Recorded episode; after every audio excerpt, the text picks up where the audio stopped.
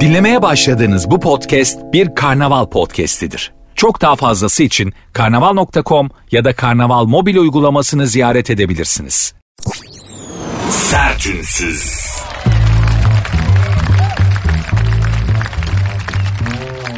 Herkese merhaba. Sert Ünsüz başladı. Ben Nuri Özgül.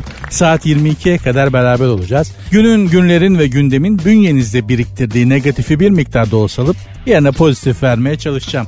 Bahar artık kendini hissettirmeye başladı İstanbul'da falan.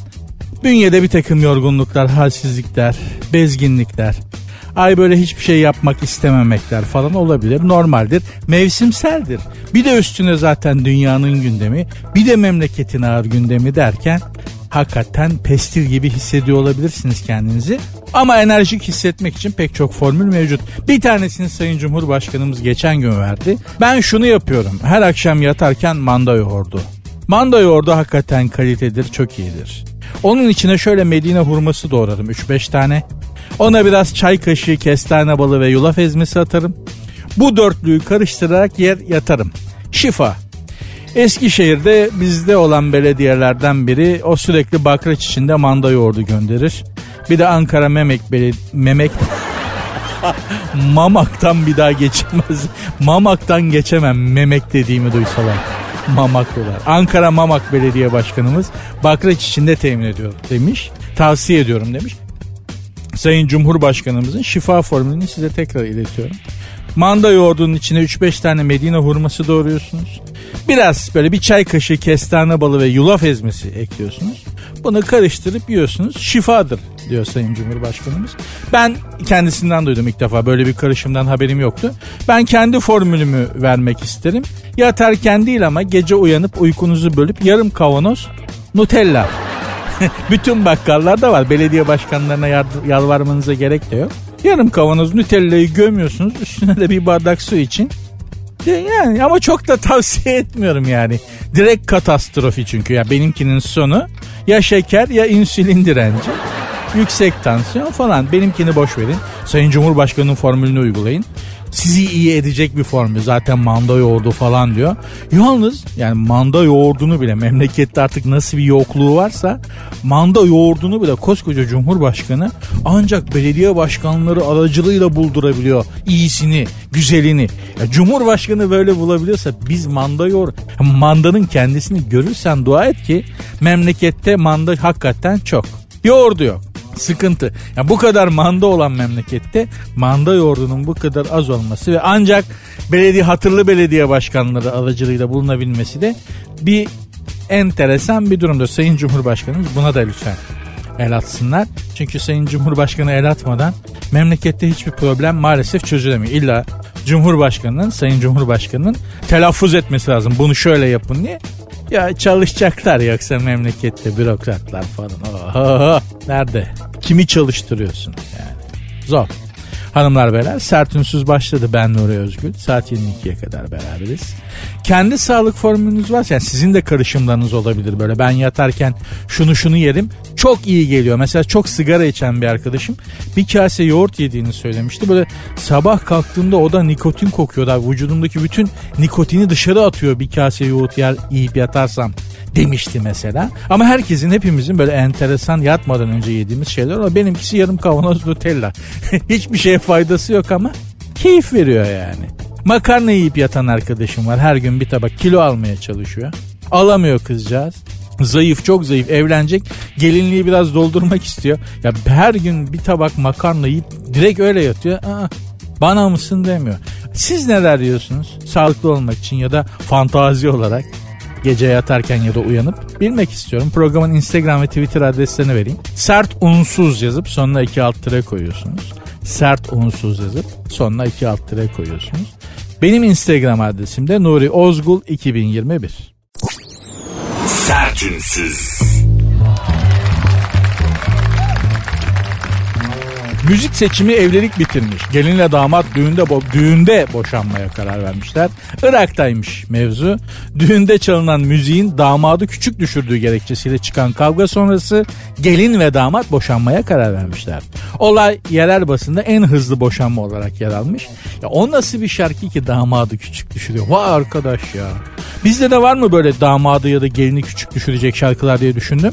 Şahsen ne damadı ne gelini küçük düşürecek bir şarkı bulamadım yani.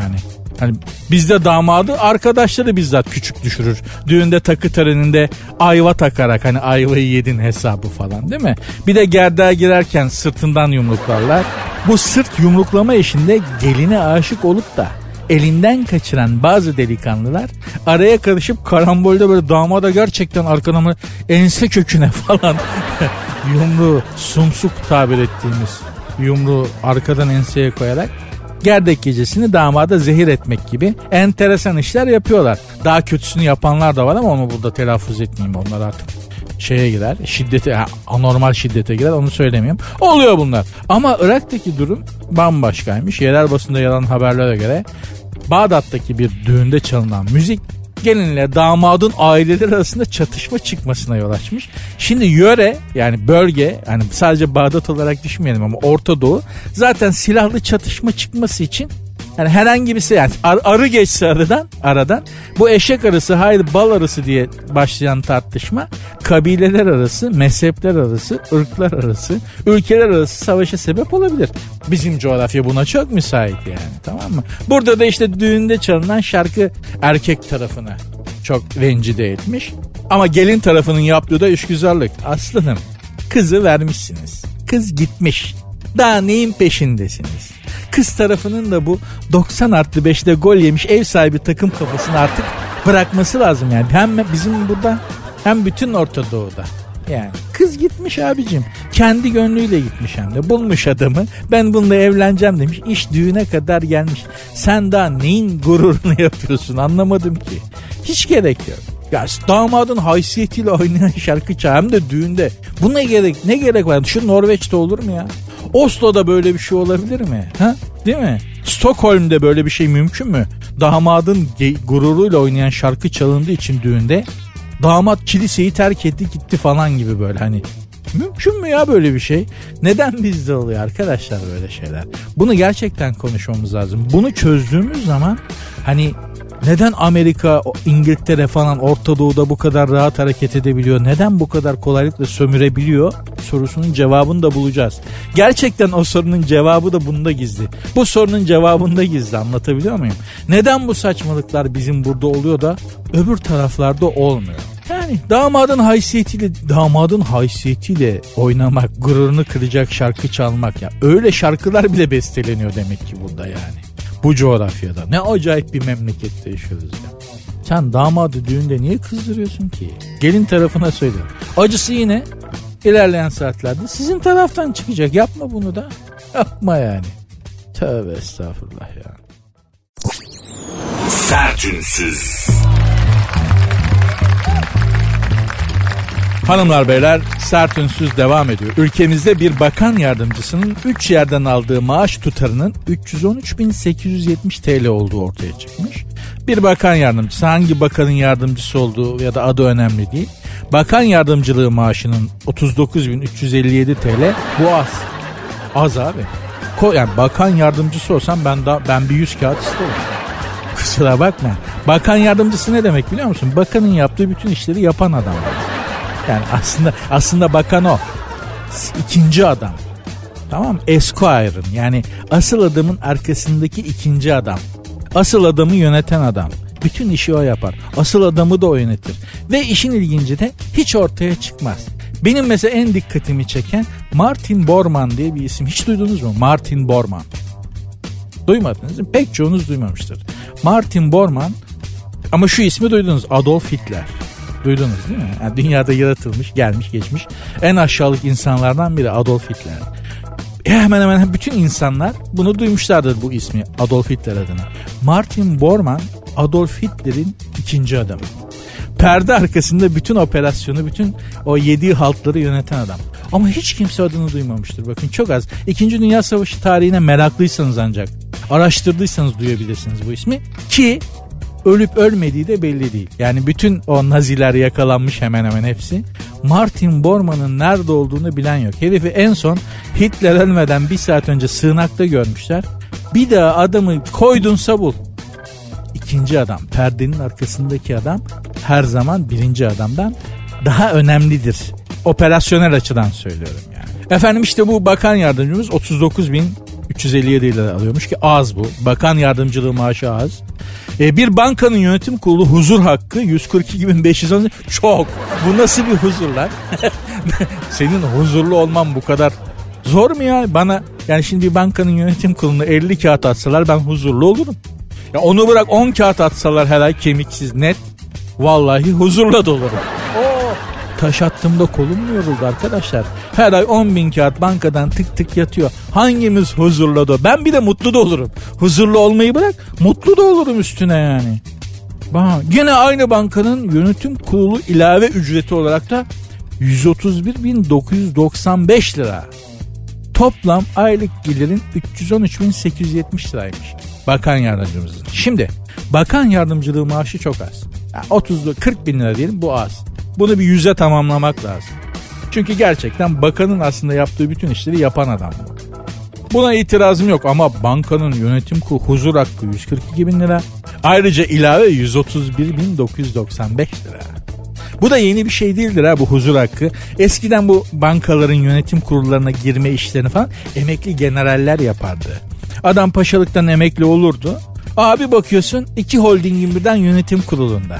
Ya da Türkiye'ye silah satan bir Amerikan şirketlerinden birinin Türkiye temsilciliğini yapan şirketin yönetim kurulunda falan. Emekli paşa. Gördük bunları vaktiyle. O zamanlar ordu ve generaller işte silahlı kuvvetlerin üst kademesi ve ordu çok e, dominanttı ülke yönetiminde. O yüzden de askerlere yağ çekmek, yalakalık çekmek şimdikinden daha önemliydi. Pek çok holdingin yönetim kurulunda da emekli paşa bulunurdu bu yüzden. Mesela şimdi bakın o kadar yoktur. Şimdi o kadar emekli asker bulamazsın. Bunları yaşadı Türkiye vaktiyle hanımlar beyler. Şimdi o tufa bitti. Emekli askerler yerine siyasetten, bürokrattan yukarıya yakın tipler yapıyor bunu. Bizim için değişen bir şey var mı? Yok. Ya hani şunun gibi. Bir zamanlar hatırlayın İstanbul'un her köşesinde eskiden değnekçi terörü vardı. Değnekçilere haraç vermeden arabanın sokağa herhangi bir sokağa park edemezdi. Değnekçileri bitireceğiz dediler. İspark geldi. Bizim için değişen ne oldu? Biz değnekçiye para veriyorduk. Evet. Şimdi de İspark'a para veriyoruz. Biz her halükarda para veriyoruz. Bizim için değişen bir şey yok anlıyor musun? Biz yine parayı veriyoruz. Aynı parayı değnekçiye verirken şimdi İspark'a veriyoruz. Ne fark etti? Hiç. Ama bu haberde şuna takıldım ben. Alınan paranın adı huzur hakkı. Gerçekten huzur hakkı ne oluyor? Yani 142 bin lira her ay bankaya yatınca gerçi bünyeye bir huzur gelir bu tartışılmaz. Çok doğru bir isim ücretlendirme açısından ama Elinoğlu'nun aldığı paraya bak huzur veriyor. Adı da zaten huzur hakkı. Bir de bizim maaşa bak canım yandan. Yattı mı yatmadı mı ayrı bir huzursuzluk. Yattığı zaman da bana ne kadar kalacak ayrı bir huzursuzluk. Kebapçıda artık öyle durumdayız ki bu kebapçılarda önden gelen garnitürü yiyip ana yemeği söylemeden kalkanlar çok artmış biliyor musun?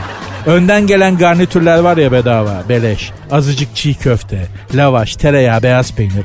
Onu yiyip sonra aa benim kalkmam lazım telefon geldi diye kalkan insanlar varmış. Kebapçı arkadaşım var o söyledi yani.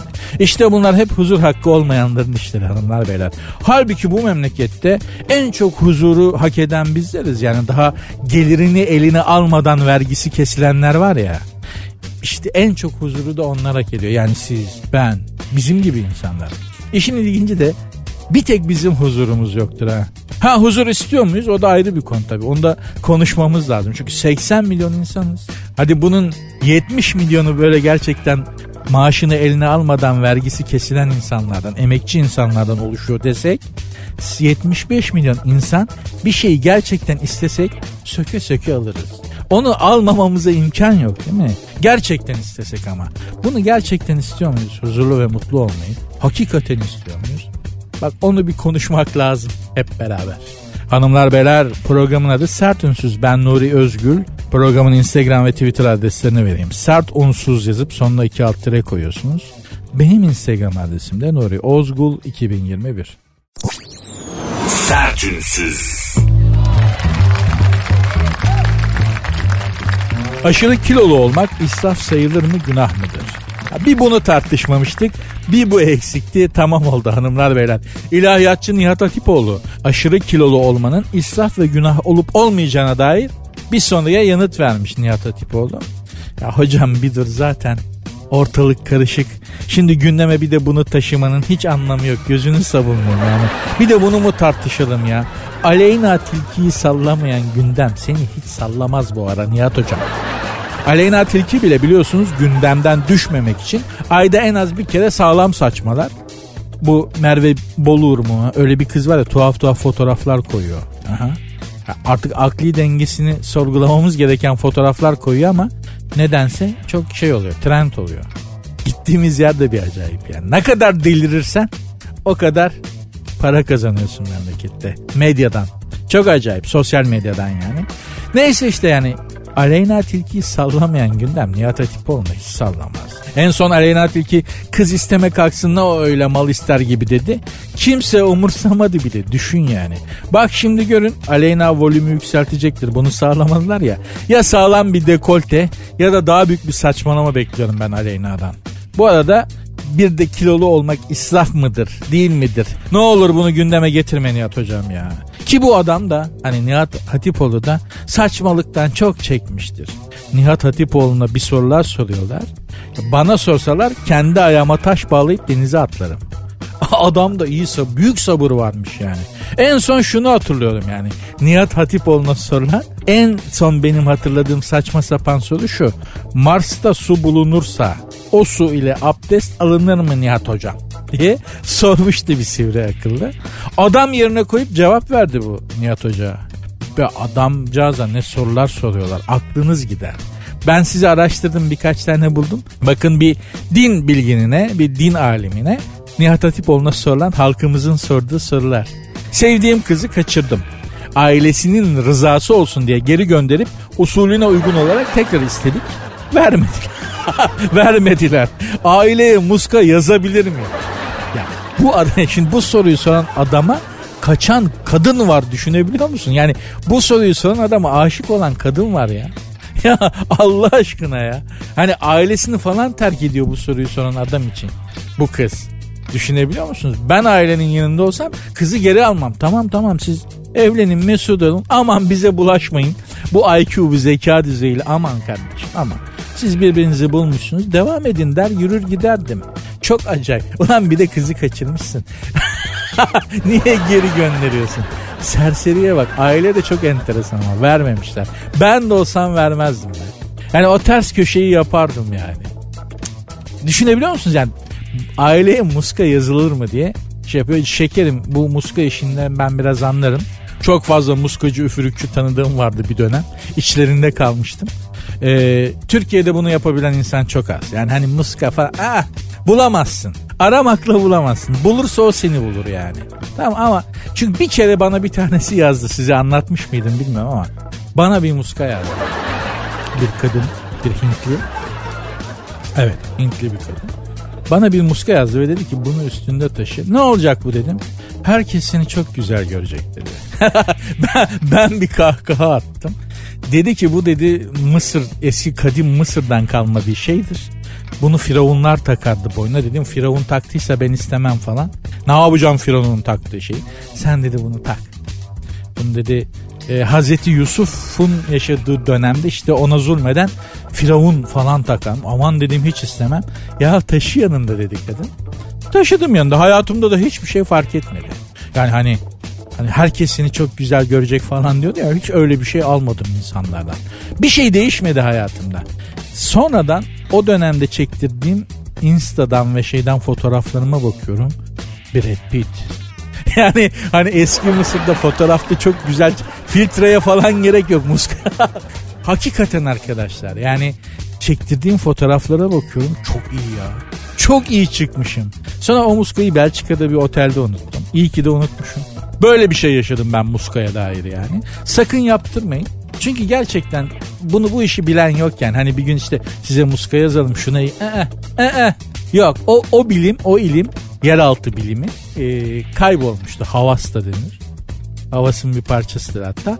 Kaybolmuştur o artık yok. O işin peşinden koşmayın. Boşu boşuna paranızı kaybedersiniz, zamanınızı kaybedersiniz, umutlarınızı sömürtürsünüz o kadar. O yüzden aileye muska yazayım, kızı geri göndersin. Ee, öyle çalışmıyor sistem yani. Nihat Hatipoğlu'na sorulan saçma sapan sorular volüm 2. Sevdiğime kavuşmak için dua ediyorum. O da kendi sevdiğine kavuşmak için. Çok özür dilerim. bir daha okuyorum soruyu. Sevdiğime kavuşmak için dua ediyorum. O da kendi sevdiğine kavuşmak için dua ediyor. Kimin duası kabul olur? ya seninkinin olacağı kesin bu saflıkla. Yani hani safiyane bir e, kalple saf böyle duygularla dua edilince daha kolaymış ya duanın kabul olması. Ee, seninkinin kabul olacağı çok doğru. Ben Nihat Hoca'nın yerine cevap vereyim. Çünkü çok safsın belli ki sen. Yani ben sevdiğime kavuşmak için dua ediyorum. O da kendi sevdiğine kavuşmak için dua ediyor. Hangimizin duası kabul olur konusunda. Aslında bir de Nihat Hatipoğlu ne bilsin bu sorunun cevabını be kızım. Bunu soran bir hanımefendi. Ya duaları sanki Nihat Hatipoğlu kabul ediyormuş gibi. Ha ona niye soruyorsun ki? Yap duanı bekle. Kabul olup olmadığını anlarsın. Böyle bir film vardı. Hatırlar mısınız biliyor musunuz? Aman Tanrım filmin adı. Jim Carrey oynuyor. İzlemediyseniz mutlaka izleyin. B- bütün duaları kabul ediyor. Jim Carrey böyle bir noktaya geliyor. Ve bütün ins her insanın yaptığı, herkesin yaptığı duayı kabul ediyor. Hatta bir yazılım geliştiriyor. Direkt otomatik olarak kabul oluyor yapılan bütün dualar dünyada ve kaos çıkıyor. Armageddon oluyor. İnsanlık birbirine giriyor falan filan. Yaratıcıyla kul arasındaki ilişkiyi anlatan böyle çok enteresan güzel bir filmdi. Filmin adı da Aman Tanrım. Bomba soruyu en sona sakladım arkadaşlar. Şu Nihat Hatipoğlu'na sorulmuş. Arkadaşlarla maç yaparken gol atıyorum. Hakem saymıyor. Kul hakkına girer mi? Gidin yatın deli misiniz? Divani mi? Hadi canım o kadar da değil ya. Hadi elim ayağım boşaldı sinirden saçmalı.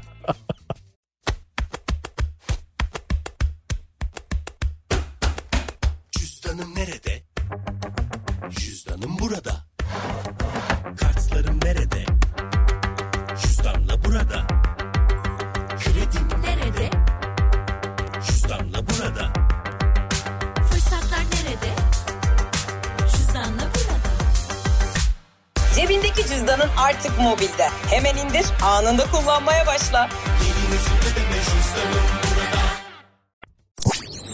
Sertünsüz.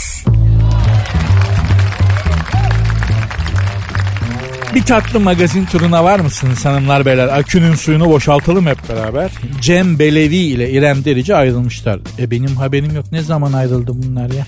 Bana niye haber vermediniz arkadaşlar? Bir gün gündeme ara verdim.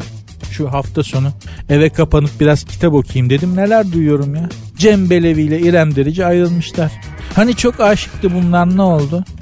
İrem Cembelevi şey demişti. İrem'le olmak siyah beyaz televizyondan renkli TV'ye geçmek için falan geçmek gibi falan demişti Cembelevi. Ne oldu? Demek tam tam renkliye geçemedi. Northman'de. Arada kaldı baba. Amsterdam'da ayrılmışlar hem de. Amsterdam kafası. Zor tabi. Havasından mıdır artık nedir? Amsterdam'da değişik bir kafa oluyor arkadaşlar. İstanbul bizim buralarda da müptelası çoktur. Hafta sonu git havaalanına bak. Bütün yurt dışı uçaklarında boşluk vardır. Nedense Amsterdam uçağı full. Çok değişik bir yer. Seviyor arkadaşlar. Dedim ya havasından mıdır nedir Amsterdam'da? Değişik bir kafa oluyor. Amsterdam İstanbul uçağı bile İstanbul'u nasıl buluyor da konuyor ona bile şaşırıyorum yani. Uçağın kendisinde bile Amsterdam İstanbul uçağının kendisinde bile değişik bir kafa oluyor yani böyle kıç atarak falan gidiyor Amsterdam'dan kalkan uçak buraya gelirken. Neyse gençsiniz daha çok sevgili yaparsınız. Cem Belevi ile İrem Derici üzülmeyin boş verin. Geçelim Aleyna Tilki 2,5 milyon lira değerindeki lüks arabasında yastık ve battaniye ile uyurken görüntülenmiş. Şimdi haberin fotoğrafına bakıyorum. Dostum Aleyna Tilki demişsiniz ama bu Lionel Messi. Messi'nin uzun sarı saçlısı. Makyajsız Aleyna Tilki bildiğin Lionel Messi. İnanmıyorsan aç haberin fotoğrafına bak. Yani vallahi açık söyleyeyim 2,5 milyon verip araba almam. 2,5 milyon liraya araba almış da Aleyna Tilki. 2,5 milyon lira verip araba almam. Genç olsam alırdım. Ama şimdi yaş aldım. Araba, ev, kıyafet hiç işim olmaz. Haşortmanla gidiyorum her yere kumaş pantolon giymek ille de şartsa haşortmanın üstüne giyiyorum. Çıkışta da tuvalet en yakın tuvalete gidip kumaş pantolonu çıkartıp haşortmanla devam ki. Kısaca 2,5 milyon lira verip hiçbir şey almam. Ev de almam. Araba da almam. 2,5 milyon liram olsa ne yaparım? Alır karşıma konuşurum. 18 yaşımdayken neredeydin derim. Neden bu kadar geciktin derim. Sağlığım yerindeyken efendim işte e, tansiyonum yokken karaciğerim yağlanmamışken dizlerim ağrımıyorken sen neredeydin? Ay iki buçuk milyon lira diye. Sitem ederim ona. Ne yapacağım ki bu yaştan sonra? İki buçuk milyon lirayı yani. Yarım saat yürüyünce yoruluyorum siyatik miyatik falan. Hipertansiyon aman. Aferin Aleyna ye kızım parayı ye. Başka geçelim. Değişik bir haber var hanımlar beyler. Kasaplar Federasyonu Başkanı aslında bir magazin objesi değil. Ama öyle bir beyanat vermiş ki magazin haberi niteliğinde. Şöyle et fiyatları neden bu kadar yüksek konulu tartışmada Kasaplar Federasyonu Başkanı Sayın Fazlı Yalçın daha topa girmiş ve demiş ki hayvan sahipleri hayvan besleme maliyeti çok yükseldiği için inekleri beslemek yerine kesime gönderiyorlar. Danayı ben mi doğuracağım demiş. Estağfurullah ama öyle bir şey olursa zaten daha pahalı olur değil mi yani düşün yani öyle bir dana yani eti ucuz olmaz. Kasaplar Federasyonu Başkanı'nın doğurduğu dananın eti değil mi? Kıyması mıyması ucuza gitmez yani. Kasaplar Federasyonu Başkanımızı siyasette daha çok görmek, daha önemli yerlerde görmek istiyoruz ki bence siyasete girerse yukarı doğru yolu çok açık. Hafiften bir Süleyman Demirel havası aldım ben kendisinden tarz olarak. Demirel'i Süleyman Demirel'i rahmetli Cumhurbaşkanı ölmeden evvel bir televizyon programı için günün sokakta evine gitmiştik. O zaman şey demişti işte konuşuldu falan. Bir sözü vardır e, eski sözlerini eski meşhur sözlerini revize ettiğini söylemişti. Mesela çok bilindik bir sözü vardı. Dün dündür bugün bugündür. Onu dedi revize ediyorum dedi. Onu dedi böyle dedi güncelleyeceğim dedi falan. Nasıl diye sordu. Dün dündür, bugün bugündür, yarın ise gelmemiştir. Tam Süleyman Demirel tarzı. Bir sessizlik oldu böyle. Tam olmamış gibi Sayın Cumhurbaşkanım dedim. Üzerinde çalışıyorum olacak dedi. Oturtacağım bir şeye dedi. Ee, oturtamadan ömrü vefa etmedi. Adı da geçmişken buradan Sayın e, rahmetli Süleyman Demirel sayın olmaz artık. Rahmetli Süleyman Demirel'e rahmet dileyelim. Ne de olsa memlekete bir şekilde hizmeti geçti. Sertünsüz.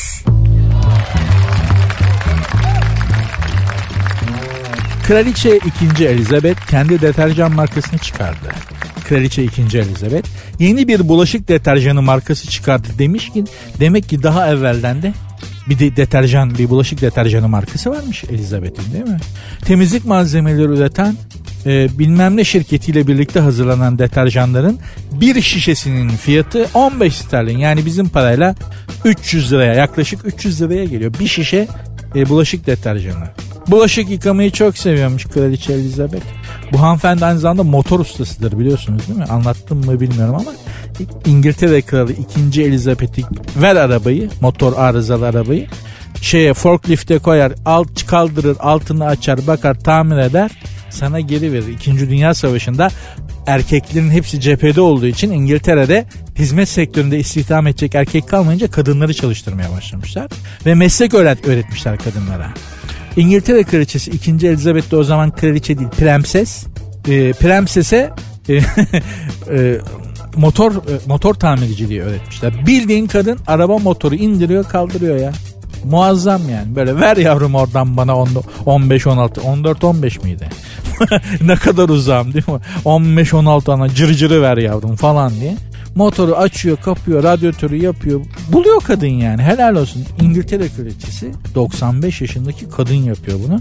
Bir de işte gördüğünüz gibi yeni bir sıvı deterjan, bulaşık deterjanı piyasaya. Kraliçe falan ama tam gaz ticaretinde deterjan falan çıkarıp duruyor. Ama sanıyorum kredi kredi kartı geçmiyordur. Çünkü böyle yaşlı esnaflar parayı ellerine almadan satış ikna olmuyorlar ya satışa. O yüzden yaşı ileri yaşı ileri esnafın e, dükkanında post cihazı pek olmaz. Bir de böyle yersin içersin kredi kartını uzatırsın kredi kartı geçmeden senin cepte para yoktur falan çok ciddi bir sıkıntı çıkar. Kraliçede de yoktur sanmıyorum 95 yaşında kadın o olduğunda para daha yeni bulunmuş. Yani bırak post cihazını. Bir de Kraliçe Elizabeth'in çok böyle cash on the table'cı, nakitçi bir havası var. Parayı göreyim orada öleyim kafası. Aynı zamanda İngiliz kafası. Bunlar da öyle çalışır ama bu e, asil tüccarlar hani kraliyet ailesine mensup olup da ticaret yapanlar içerisinde en esnaf olan, en çakal olan Monaco kuralı.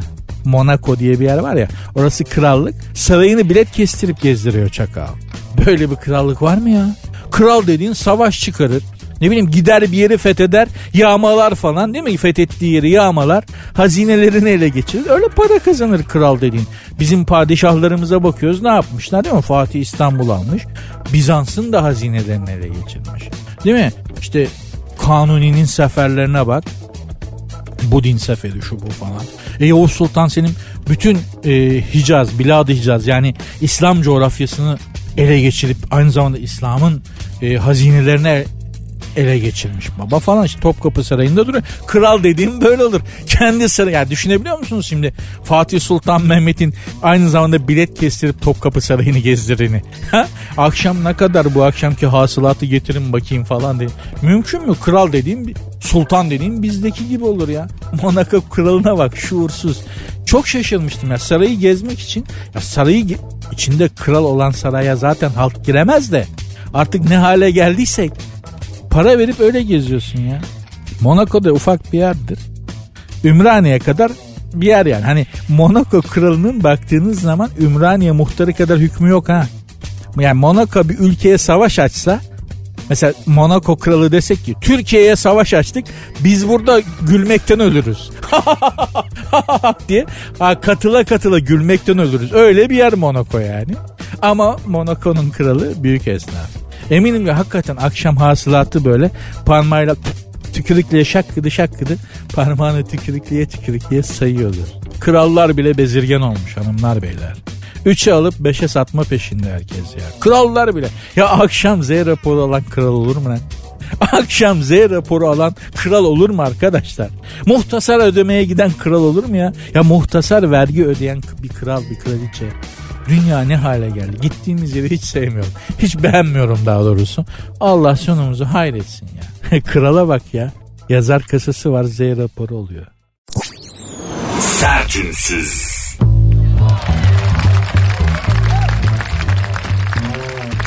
Hacker grubu adını söylemeyeyim çok ünlü bir hacker grubunun elebaşı olmakla suçlanan çocuğun babası oyun oynadığını, bilgisayarda oyun oynadığını sanıyordum demiş. Babası aynı zamanda e, bilgisayar başına geçmesini engellemeye çalışacağız diye de eklemiş. Annesiyle yaşayan bir genç, ufacık bir çocuk yani, milyonlarca dolar çalan bir hacker grubunun meğerse elebaşıymış. Babası da ya ben onu bilgisayarın başında oyun oynuyor zannediyordum. Hiç böyle şeyler yaptığından haberim yoktu falan demiş. Şimdi hakikaten çocukların odasında ne yaptıkları da belli değil. Ya siz oğlanı ya da kızı odasında bilgisayarda Angry Bird oynadığını falan zannediyorsunuz. Ama o, o sırada FBI'yı hackliyor olabilir yani. Düşünün sizin oğlan odasında bilgisayara girmiş bilgisayardan CIA'nin gizli belgelerini hacklemiş. Amerika'nın yediği bütün haltları dünyaya açıklamış. Siz de zannediyorsunuz ki oğlan içeride Word'de ders yazıyor, ödev yazıyor falan. Bütün Amerikan ajanları o sırada sizin peşinize düşmüş. Ellerinde sizin fotoğraf. Haberiniz yok. Velet oturduğu yerden bütün Amerika'yı size düşman etmiyor. Joe Biden böyle açıklama yapıyor bütün dünya basını toplamış. İstanbul Üsküdar'da oturan Taceddin Altınbaş sana sesleniyorum. Amerika'yı karşına al. Bulacağım seni falan diyor. Ve bütün bunları sizin çocuk yapıyor. Büyük bankaları hackleyip milyonlarca dolar tokatlamış kerata mesela. Ama hala senden haftalık istiyor. Baba arkadaşlarla hamburgerciye gideceğiz para versene falan falan. Bütün bunlar fantazi gibi geliyor değil mi? Ama değil. Gerçek olabilir. Hemen yan odada bu söylediklerim gerçekleşiyor olabilir şu anda. Eğer oğlunuz ya da kızınız varsa ve odaları varsa ve bilgisayarları varsa ona bile gerek yok. Sizin çocuğun elinde bir cep telefonu varsa bu anlattıklarımın hepsi şu an gerçekleşiyor olabilir sizin evde. CIA ve FBI'yi hackleyen bir hackerla tanışmıştım. Adam şimdi hacker değil legale çıkmış. Dünyayı dolaşıp konferanslar veriyor. O konferanslardan biriyle birinde tanıştırmışlardı. Eğer cep telefonun varsa sen 5 kere nefes alıp verene kadar bütün hayatını kaydırabilirim demişti. Yani sen 5 kere nefes alıp verene kadar senin cep telefonuna girerim ve bütün hayatını ele geçiririm. Hiç unutmuyorum. Yani e, çok e- etkilenmiştim bundan. Bu kadar güvensiz bir dünyada yaşamak zor. Allah'tan hani önemli biri değiliz de bizi sallayan yok. Yoksa var ya ünlü falan olmanın da böyle kötü yanları var. Bir ara ünlülerin laptopları çalınıyordu. Öyle bir şey vardı yani cep telefonları o kadar kolay çalınamıyordu o zamanlar.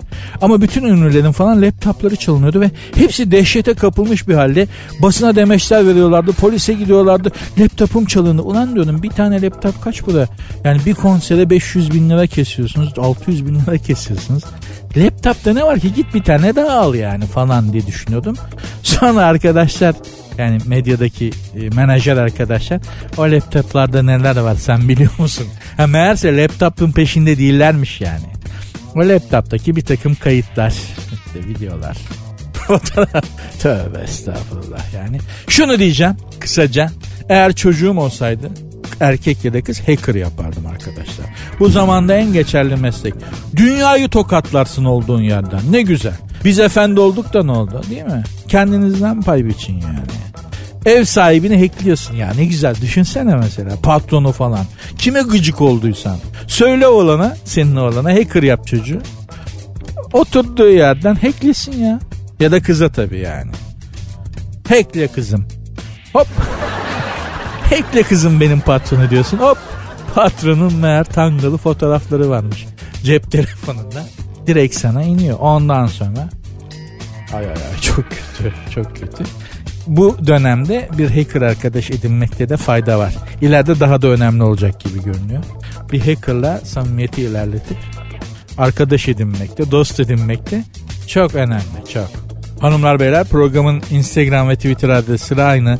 Sert unsuz yazıp sonuna iki alt tere koyuyorsunuz. Benim Instagram adresim de Nuri Ozgul 2021. Sertünsüz. Diyarbakırlı Güven Arslan yeni doğan oğluna hayranı olduğu Vikingler dizisinin baş karakteri Ragnar Lodbrok'un ismini vermiş. Küçük yaşlardan beri Vikinglerle ilgili bütün filmleri izlediğini belirten Arslan Ragnar'ın filmdeki karakteri hayatı çok hoşuma gitti. İşte harikaydı çok beğenmiştim. İzlerken hep bu anı hayal ediyordum. Bir oğlum olsa da adını Ragnar koysam diyor mu, diyordum demiş. Allah nasip etti oğlum oldu.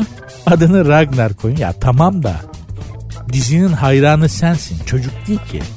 Yani ihaleyi niye çocuğa kendi adını değiştir o zaman Ragnar diye. Çocuğa niye böyle bir şey yüklüyorsun ki? Bence bu isim koyma konusunda hanımlar beyler yeri gelmişken fikrimi söyleyeyim. Eski Türk geleneklerine geri dön. Orta Asya'daki Türk geleneklerine geri dönmemiz lazım isim koy, isim koyma konusunda çocuğa.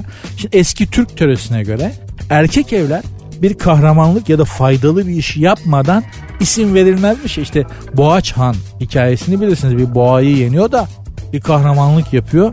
Boğaç diye bir isim veriyor Dede Korkut ona falan. Mutlaka faydalı ya da kahramanca bir şey yapacaksın ki isim kazanırsın. Orta Asya'da öyle bedava isim yok. İsmini bile hak edeceksin. Yok öyle beleşten isim. İşte insanı hayata hazırlamak budur. Adını bile kendin kazanıyorsun. Düşünsene Orta Asya'dan buralara biz nasıl geldik? İşte bu yetiştirme şekliyle geldik. Oğlana diyorsun ki isim de istiyorsan kendine bu topluma faydalı bir şey yapacaksın. Ona göre isim alacaksın. Ya? Helal olsun. Güzelmiş. Neyse. Aksi tar al işte böyle tuhaf şeyler olur. İsim Norveçli. Çocuğun ismi Norveçli. Kendisi Diyarbakırlı. Diyarbakır ne demek? Şehmuz demek. Erkeklerin %50'sinden fazlasının adı Diyarbakır'da Şehmuz. Şimdi bu kadar yani %50'sinden fazla erkeğin adının Şehmuz olduğu memlekette Ragnar adıyla is biraz takdir edersin ki hayat zor olacak. O çocuk ne yapacak abi? Var şimdi Diyarbakırlı arkadaşlarımız. Çoğunun adı Şehmuz. Olmayanların da anası babası son anda vazgeçmiş Şehmuz'dan yani. Hani başka bir şey koymuşlar. Sen Diyarbakır'daki çocuğa neden Viking adı veriyorsun? Bir gün mesela Norveçli bir baba Türk dizisi seyredip de oğluna Türk adı verir mi? Ben onu hayal ediyorum. Yani mesela Norveç'te Oslo'da bir adam tamam mı? Bilmem ne Sigurdsson ya da İzlanda'da değil mi? Bilmem ne Erik Sigurdsson diye bir adam Türk dizisi seyrediyor. Oğlu doyuyor. Diziyi de çok sevmiş ya. Çocuğun adını Diriliş Ertuğrul koyuyor. Dirili, dirilişi de isim zannediyor herif. Düşünsene yani. Norveçli bir Viking'in oğlu. Diriliş Ertuğrul Sigurdsson. Değil mi? Viking'e bak. Diriliş Ertuğrul Sigurdsson. Yuh. Dünya çok karıştı birbirine hanımlar beyler. Çok karıştı. İletişimin de bu kadar gelişmiş olması iyi bir şey değil. Eskiden ne güzel. Sadece Norveç diye bir yerin var olduğunu biliyorduk. Bir de işte bildiğimiz Norveç'le alakalı bildiğimiz şey soğuk bir yer olduğuydu o kadar. Şimdi Norveç'in her şeyini biliyoruz. Al oğlana Viking adı falan koyuyorlar. Hem de Diyarbakır'da. Ragnar. Yok be kardeşim. Ezezdikim Ragnar. Oldu mu? Olmadı. Diyarbakır'da zor. Zor. Kabul edelim. Sertünsüz. Hanımlar beyler sert ünsüz devam ediyor diyebilmeyi çok isterdim ama bu bugünkü son anonsun. Şimdi elimde bir haber var. Bütün saçma sapan akademik araştırmalar gibi bu da İngiliz üniversitelerinden birinde yapılmış. Erkeklerin güzel kadın algısı çocukken etrafındaki kadınlara göre şekilleniyormuş. Yani çocukken büyüme çağında etrafınızdaki kadınların fiziksel özellikleri sizin güzel kadın normlarınızı belirliyormuş beyler sizin ve benim. Şimdi benim güzel kadın şeyim formülüm formum Monica Bellucci'dir. Yani Monica Bellucci deyince hani su gibi kadın boşa akıyor hala yani anlatabiliyor muyum? Alex Fenerbahçe tarihi için neyse Monica Bellucci de benim için odur. O kadar.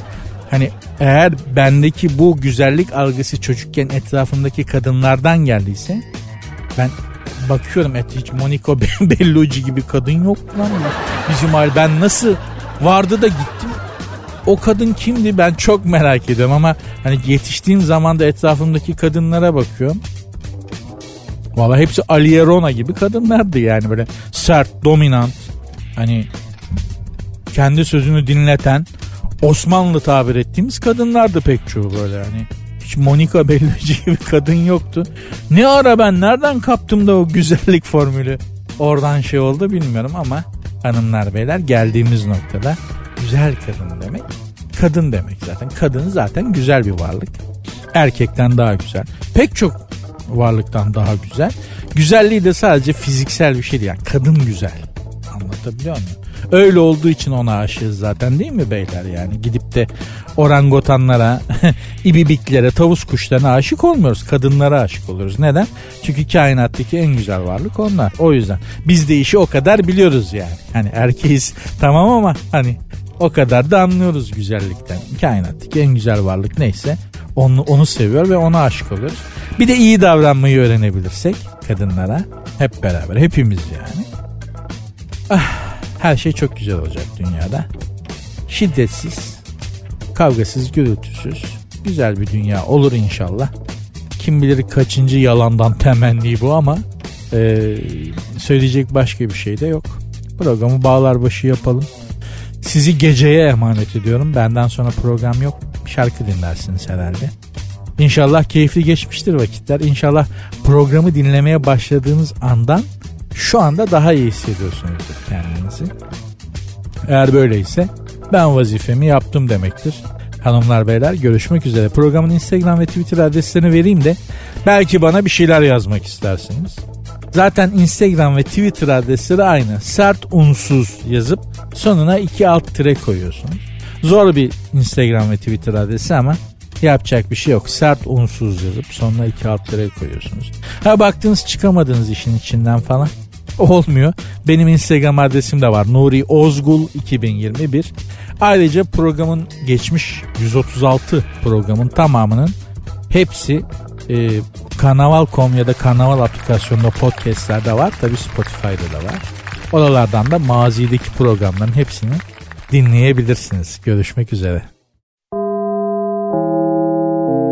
Dinlemiş olduğunuz bu podcast bir karnaval podcastidir. Çok daha fazlası için karnaval.com ya da karnaval mobil uygulamasını ziyaret edebilirsiniz.